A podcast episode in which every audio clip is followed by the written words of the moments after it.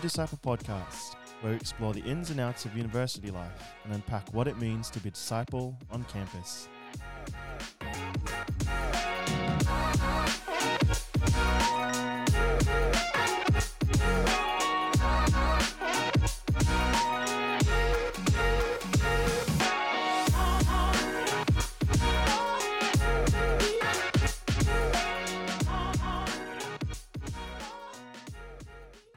Sister Mary Helen, it's good to see you. Good to see you, Father Nicholas. I'm back. It's been You're a while. Mm-hmm. I feel like we haven't. Yeah, you've been faded out over, a, you know, it was like end of Lent, Holy Week. You died with Christ, and now you've risen. risen again with new life. um, it's great to be back on the podcast and to be joined today by Anthony and Xavier. Hello, gentlemen. G'day, fella. G'day, sister. Howdy. Hello. So they just admitted that they've never listened to this podcast before. So um, this could go absolutely anywhere. But uh, it's great to have you. Um, two of our seminarians for the Archdiocese of Melbourne. And this podcast will be released sometime around the fourth Sunday of of Easter, which is also known as Good Shepherd Sunday. So we thought it was a, a great opportunity to to speak about vocation and Mhm. discernment. hmm And we've been at it for a little while, sister. The podcast situation. Well, I was Or going to talk about vocation. Or trying to pull us in. we're we're we're a bit old, so I thought, what a good idea to get some Get of some new people. yeah, It's real. These are real voices real guys. of real little shepherds. I'm actually an Real AI voice. shepherds. Because, you know, we have Fatima World Youth Day. We're going to be talking with about the shepherd children over there. Now we have shepherds, Shepherd. shepherd, mini shepherds. Shepherds in training. That's it. I've only learned recently about this AI sort of thing uh, Mhm. Mm. that is sort of Sweeping the world. that's what I'm looking for, sweeping the world. You'd actually like this, sister. I was on it the other day. And No, I don't you like can that, look up. No, you okay. can look up, like, when does Aquinas mention in Summa Theologiae about such and such and such? And it goes, pew, pew, pew, pew, pew. Wow. this this chapter, this, this chapter. you know. Evangelizing AI. Oh, hey, it's good. There you go. So Okay. World Youth Day, Shepherd Children, we were looking. Um, some of our musicians are starting to get ready to travel with us on pilgrimage, Yeah. and they're doing some planning about different hymns to sing, and they put in hymns to Our Lady um, that would be appropriate at World Youth Day. Wow. and this thing just churned out. And I was like, oh, maybe th- there is some use to this thing Mm-hmm. after all. mm-hmm. But it's a tool. but we can say they're not they're not AI. They are real seminarians. Mm-hmm. We are, yes. So Anthony Xavier, you- you've been here at Corpus Christi for how many years? Uh, third year, and we're we're both in the same year, so I suppose that's two years in a few months. Great. Yep. No, it's been good. we're not going to mention the elephant in the room Which is that we're cousins. well, you are cousins. So Ah. I think we might even tackle that because you obviously you journey. You've had different experiences before coming to the seminary, but you've you've had the journey together. So we might um jump into that. But it is Good Shepherd Sunday, and it is the Sunday where the church in particular has turned her attention to praying for vocations to the priesthood. And I I always speak to my parish about the fact that um, we all have a responsibility of praying for vocations Mm-hmm. and that whatever God may be calling us in our own life, um, praying for and supporting vocations is the responsibility of the whole church because we all need the sacraments. And I hope that there'll be someone who'll be there to anoint me when I die, Mm-hmm. um, and someone to teach our children and grandchildren and great grandchildren the faith. So uh, look forward to delving a little further into the topic.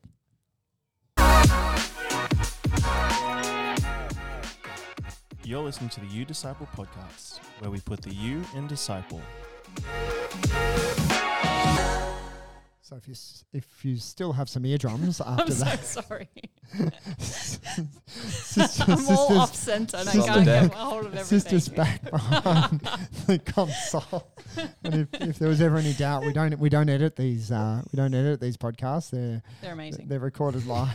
DJ OP. um, so uh, obviously, well, we don't we don't know who listens, but it's generally university My dad. students. Yeah. so, fellas, you both spent some time sort of before you went to the seminary. Can you tell us a little bit about what you were doing before you um, started following your vocation to the priesthood? Yeah, so um, I spent a couple of years uh, straight out of school. I, I thought, what can I do? I, I guess I need a job. So what do I need for that? I, I need a university degree, and perhaps sillily, I um decided I'd do a double degree, which uh, would take five years, but it was a uh, Monash Engineering and Science for a couple of years, which was uh, good. Hey, Taught I me did the same degree. There you go. Oh, There you go. But she actually finished I it. finished. Yeah, it. that's, that's right. it's okay. You found your vocation earlier. That's right. Well, yeah. Anyway, so I guess two years in, it was the middle of COVID as well. So I was I was losing interest fast in the the engineering and science once I uh, started to realize that the God God might be calling. Mm-hmm. Xavier, what were you up to? yeah, so I also studied science, but at Melbourne. Um, Did and I you fini- finish it? I finished it over four years, though, not three.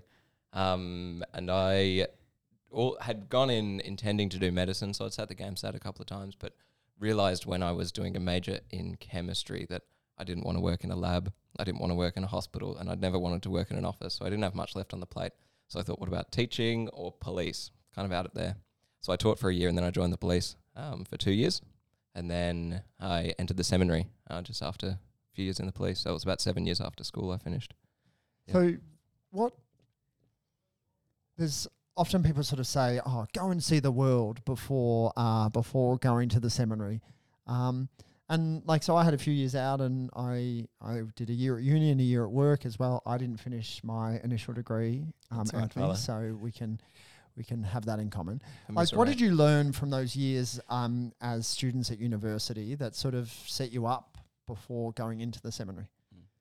Yeah, for me, it was it was really quite instrumental in finding my own vocation. So I was very fortunate to be uh, heavily associated with the Monash Catholics, the the group at the, the campus there. So that was really the first time I'd been introduced to uh, people my age who were very intentional about the faith, who um who prayed um, and even went to mass throughout the week. Um, all of this was sort of new to me. I, I hadn't expected it necessarily, um, but I sort of found myself frequenting with those uh, people, and yeah, it just brought up a lot of questions, which I um, looked into, I suppose, over the course of a couple of years, and yeah, just ultimately grew closer to God and helped my prayer life as well.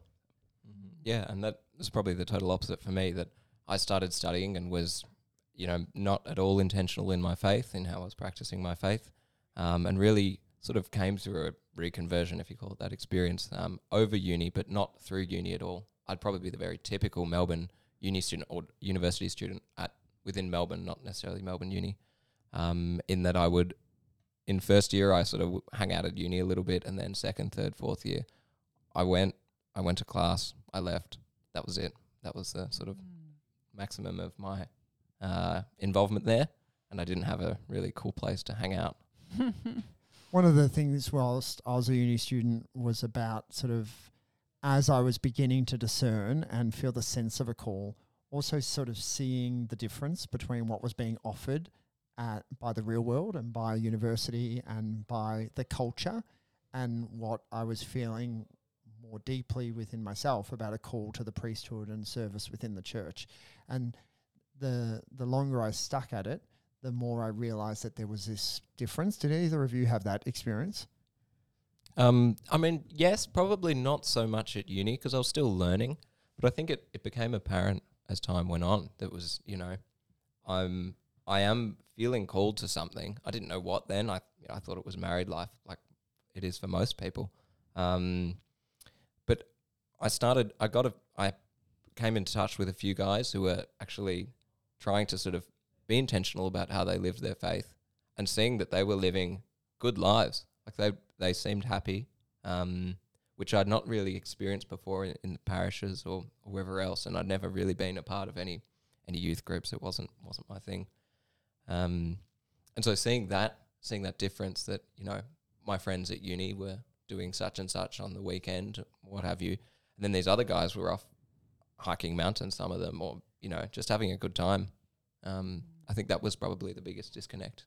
I'm thinking, I'm just listening to these stories thinking, you know, our whole approach right now is discipleship, being disciples of Christ. And your, you know, textbook example, yes, we, we are a group of people. I ran into a group of people who are actually living the faith. And then even among that group, and then probably, you know, the rest of them are not in seminary with you even among that group, then I could recognize even a deeper call than that. That, that there's something really important about being in a group. Yeah, and I was I was the same. I went to World Youth Day Yeah. um, as a as a sixteen year old school student. I came back, but it was the relationships that I'd built at World Youth Day Yeah. and the example of peers who had a deeper faith than I did, and that there was something in that that I really admired and looked for, and so that was attractive. Yeah.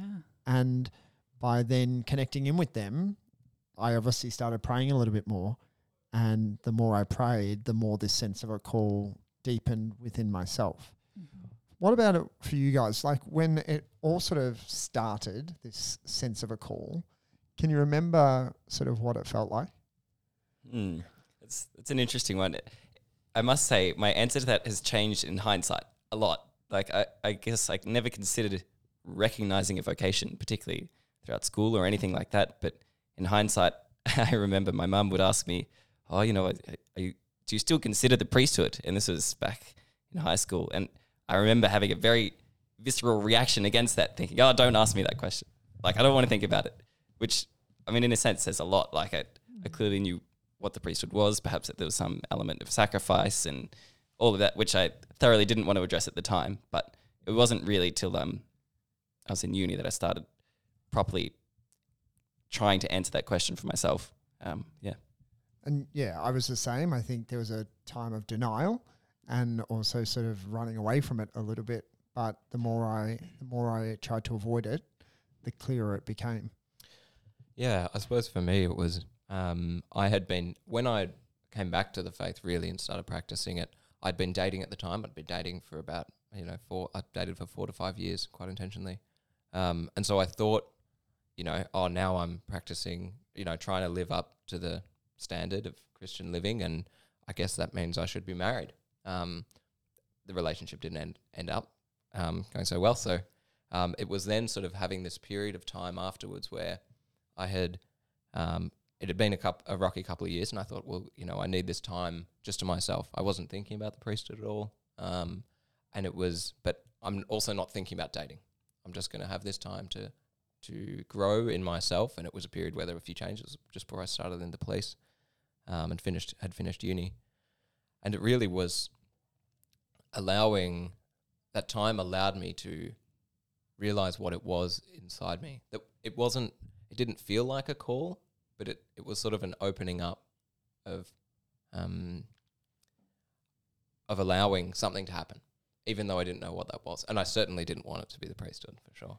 And I think that's that's key. It's it's not about actually wanting the priesthood to a certain degree. It's about wanting God's will Mm-hmm. and being open to God's will, and actually uh, a freedom to go, okay, God, if this is what you are asking of me, I'm willing to do it. Mm. And that was that was a big sort of change for me. I'd run for a little while, but then it was like, okay, I'm at least going to be open to the fact that this may be what you're asking of me.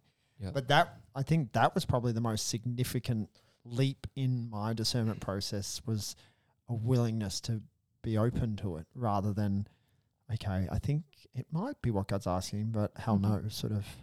yeah, no, that's right. I think you're spot on. It's really similarly for me. It was going al- just going along and then and then realizing that I wasn't rejecting it. Now there was it w- originally it was like no, no, no priest, no priest, definitely not priest, and that was well, why not?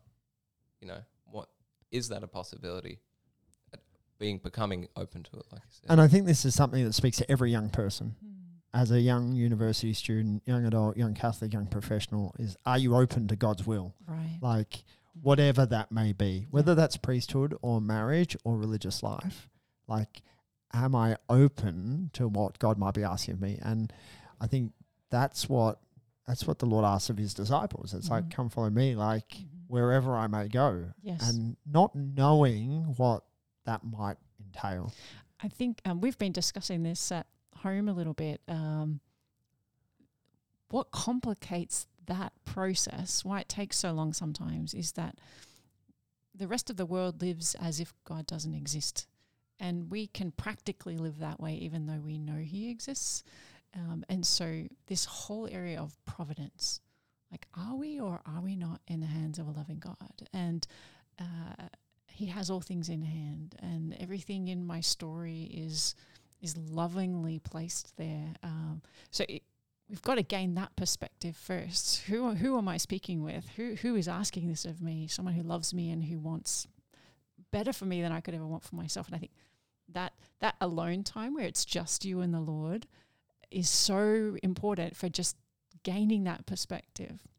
And that requires trust, though. Of course, yeah. And if w- we we live in a world where trust is most commonly broken, Right. and it's really hard to trust because we carry some wounds of trust being broken in our human relationships.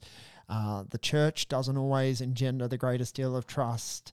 And so we then apply that to God. Yes. And it's like, okay, well, if, if I don't know how to trust, how do I, how do I, how am I ever going to trust in providence Yes. and be open to letting the Lord lead me in a way that I don't know where to go? So, how do we build that? Yeah. So you've spoken a bit about sort of silence, Mm-hmm. fellas. What what was helpful for you in those early stages um, to really open yourself up to what God might have been saying?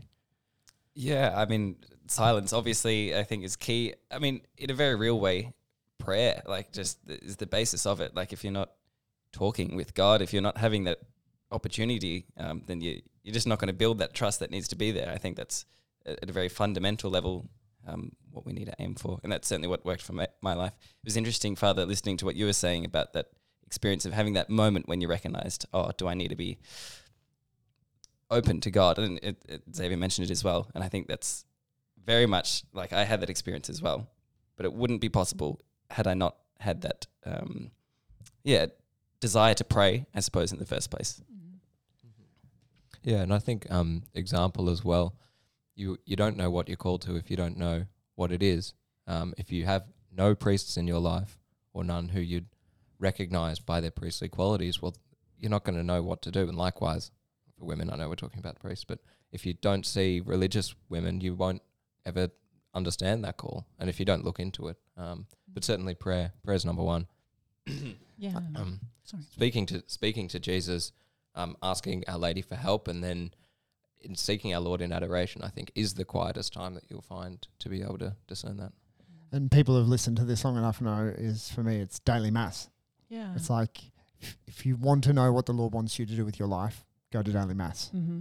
Whether it's a good mass or a bad mass, whether it's it's good preaching or bad preaching, whether it's good liturgy or bad liturgy, whatever it is, go.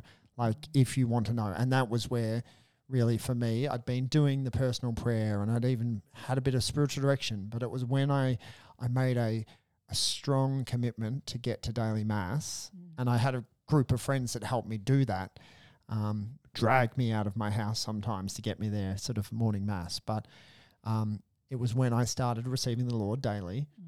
and being at mass every day that his his voice became abundantly clear to me. clear. And I think that that learning his voice is really important for getting some kind of confidence to take leaps of faith. Um, I think both in scripture, I often challenge people, well, could you describe Jesus for me? And they, mm, it's a little bit ambiguous, but really pondering his the way he speaks and what he says and what he sees and what he loves and being able to really know him deeply, really really chew on the gospel. Um, but then on the other hand, of of the adventure, and I found it really kind of a playful, fun adventure with the Holy Spirit of learning His voice, of trying today to respond to Him, like like asking Him, "Okay, come get me, come show me," and then trying to respond, and sort of, I found that a big game, you know, of learning learning when it's the Holy Spirit and being able to discern by its fruits. Yeah, that was good. That that was of God. I think the other big thing is that it's not something you can do on your own. True. And for me, my my spiritual life sort of took a step forward when I started sharing what was happening in my heart with a with a good priest friend. Yeah. First my regular confessor and then for some form of spiritual direction outside. But after that, at one point or another, a vocation to service within the church is actually discerned by the church. Yes. And I think one of the biggest things I see in young people today is a, this temptation to try to do it on their own. Mm-hmm. And it's like at one point or another, if if, if you want to date a girl and get married, at one point you got to have to ask her opinion. Yes. And it's very it's the same Yeah. with a vocation to the priesthood or religious life, and it's at one point or another you need to give yourselves over to the church to help you in that discernment. And for for young men looking at the diocesan priesthood, that obviously is when the seminary comes in because, and this was one of the big things for me was. Um, the seminary is actually only the beginning of a seven year discernment process. So you guys are, are three years in. What what has the seminary given you that has sort of helped you to continue in that discernment process? Yeah, there, there are quite a number of things really, and I think the there's the structure is a very important part of that, and, and part of that structure is obviously the, the daily routine of prayer. Um, they offer regular confession, and, and spiritual direction is obviously part of that. Um, so all those things uh, are there to help you grow and, and to help you recognize, as, as you were saying, Father, whether or not you might have a vocation. Really, like it's it's it's there to help you. Um, yeah, having the chapel next door to where you're staying as well, I think is another quintessential part of that. Like you, you have to have that that space to allow yourself to, to spend time with God. Yeah, I mean, in essence, I think a seminary really has all the key components that we've been talking about. You've got the models of, of priesthood and often consecrated life as well, um, and other other lay people who know the church and love the church. Um, then you have the community. You've got your brothers not only in your year, but all the way from first year to diaconate. Not only that, but you're implanted in the middle of the diocese. You spend time at the cathedral in parishes. You get to know people and meet people. And I think, like you said, you know, what is vocation? Well, vocation is a calling, you know, firstly from God, but then it's affirmed by the people and the church. So the seminary and the and the staff act as act as the church for the bishop, um, and they help you decide and discern. But then it's also okay the people. When have I been? Have there been old nonnas at my parish saying you'd be a good priest? You'd be a good priest. Are the family or friends, or they're a priest or habited religious, or girlfriends? You're in trouble if your girlfriend says that. Um, And I think a big part of the seminary, as you said, Xavier, is like you get sent out. Mm. You, you do pastoral work, you're in parishes, you're out there in the community. So again, it's not that sort of. Um, I I remember when I went, my sister thought that I was going to a monastery. Like I think when I told them, she pictured some sort of blue stone sort of building in the mountains, and that she'd never see me again. Well, as you said, it's in the heart of it's in the heart of the city, and you're constantly being sent out into parishes and communities. Um, Anthony, like what what have what have you sort of experienced in your pastoral work at the seminary? Mm.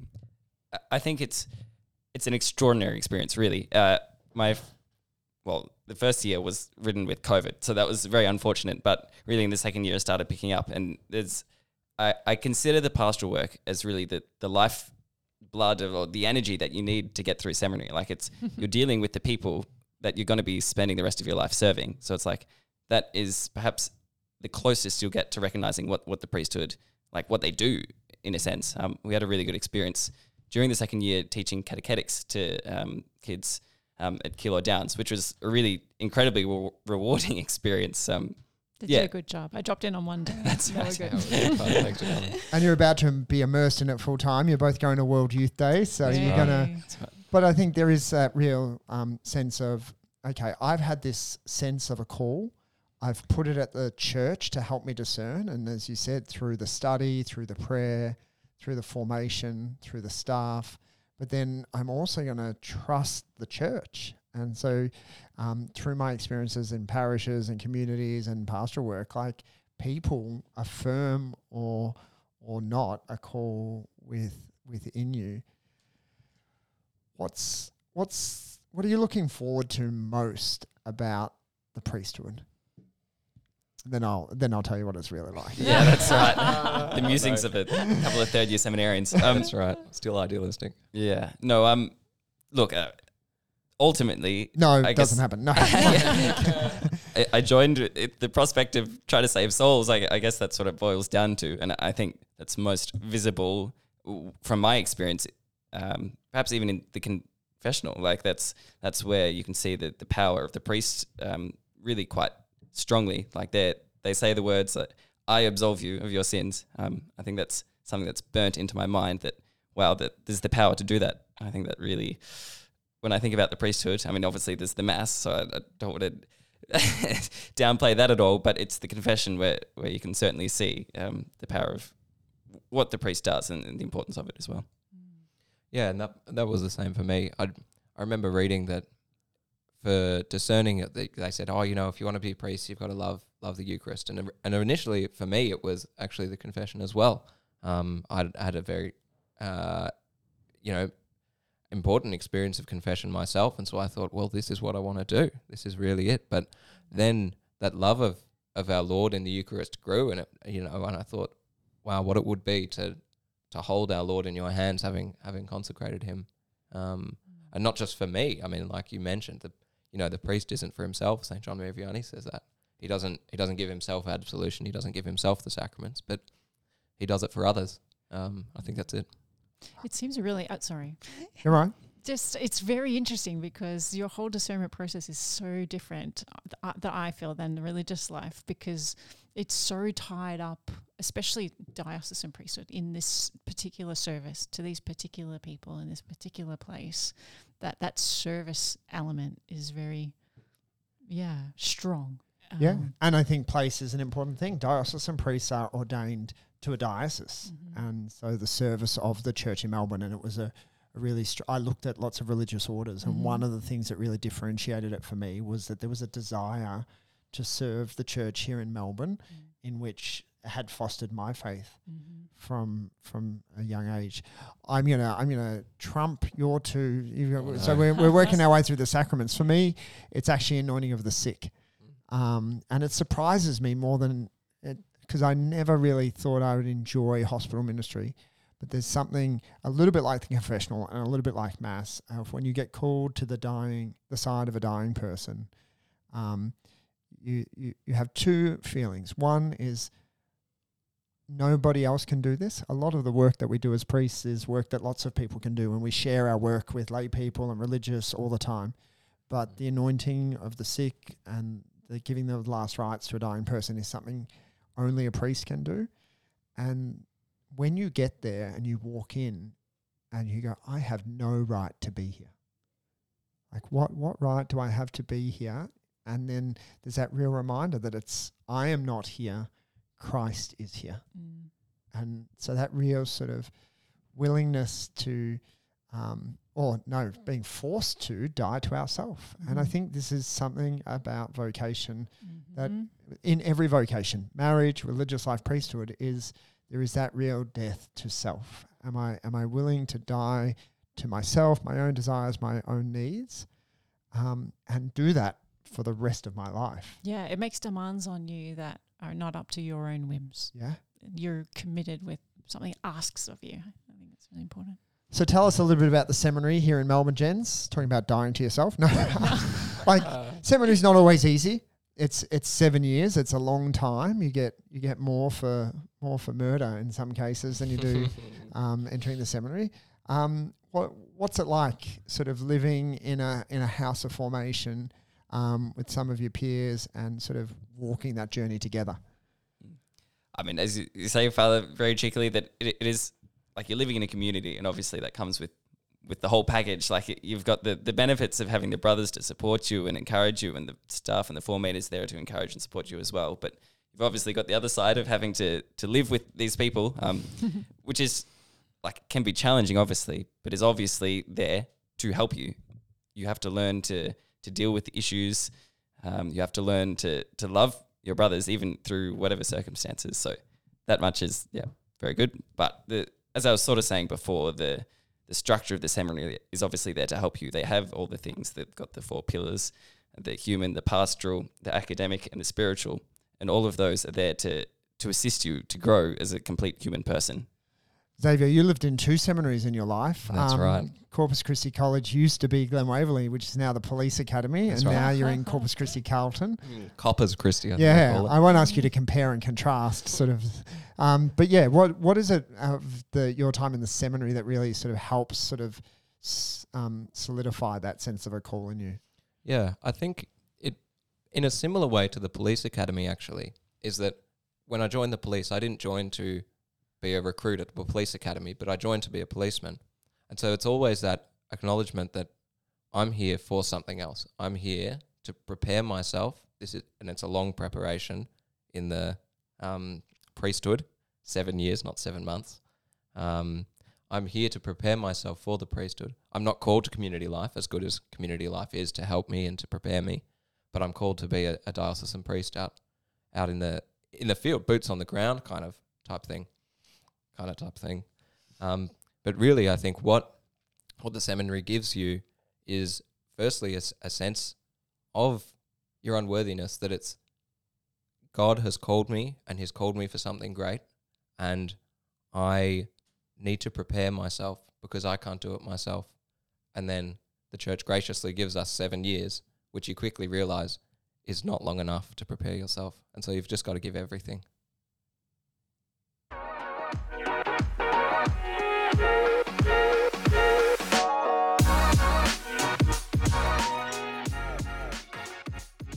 This is the Udisciple podcast. For more information on what's happening on a campus near you, go to udisciple.melbournecatholic.org.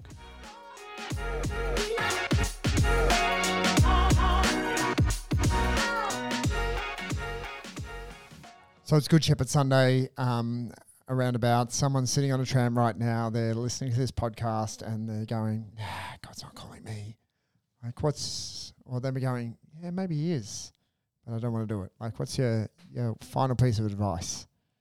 Um, uh, for me, I think it's a matter of commitment and, and being generous. I think in our society today, both of those things are perhaps completely undermined in a sense. Like we don't have the idea of um, having to commit to something for our whole lives, or we sort of balk at that. But ultimately, it, we have to be generous with the Lord. If he if He wants that for us, then yeah, we who are we to say no? In a sense, Yeah, that's good. Mine will slightly contradict that, unfortunately. Mine is mine is be not afraid. It, don't be afraid of taking a step, but also realize that taking a step doesn't mean that you're meant to be a priest. It's not, you know, oh, I've thought about entering seminary, also now I'm going to be a priest, and it's no. If you if you take the step, if you take those few steps, our Lord will will help you discern. God will close a door more readily than He'll just magically open one on that tram for you. Um, so be not afraid. Trust in God, um, and then make a retreat. It'll help. I um always use references and then realize they make me sound how how old I am. But like the old Tom and Jerry cartoons where Tom, which one was the cat? Jerry. No, Tom. Tom. Tom. And he sort of he plays these games with the mouse before trying to kill him. Mm. Um, so my piece of advice is God is not like a Tom and Jerry cartoon. Mhm. Like if he's putting a prompting on your heart, he's got something to say to you. Yeah. Doesn't mean you're going to be saying mass in seven years' time, but it says like he doesn't put these things in our heart to to punish us or to to take us in a direction. There's always something to learn. So um, trust in him, and if it's there, um, follow it. He's got something to teach you. Mhm. Um, he's got something to to share, and he's got something to use you. I mean, like he might be using you for a period of time to walk along somebody else who's discerning, Mhm. and you might be the person who encourages them, Yeah. and then God takes you in a different direction. But God doesn't play games with us or with our vocation. So So, as the one who's not anything to do with priesthood here, Mhm. I'll just advertise it. Let's let's pray for our priests and potential priests, seminarians for Good Shepherd Sunday. We need priests. We need good holy priests, and we can do something about it. We can get on our knees. we That's can. Mm-hmm. Yep. Thank you, sister. Thank you, gentlemen. Uh, and we'll be praying for you and for your brothers in the seminary. Thank you kindly. Cheers. God bless. God bless.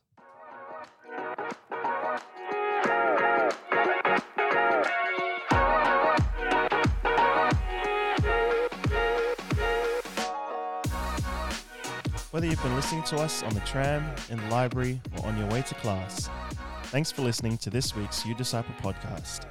Share, like, and subscribe, and we hope to see you on and around campus.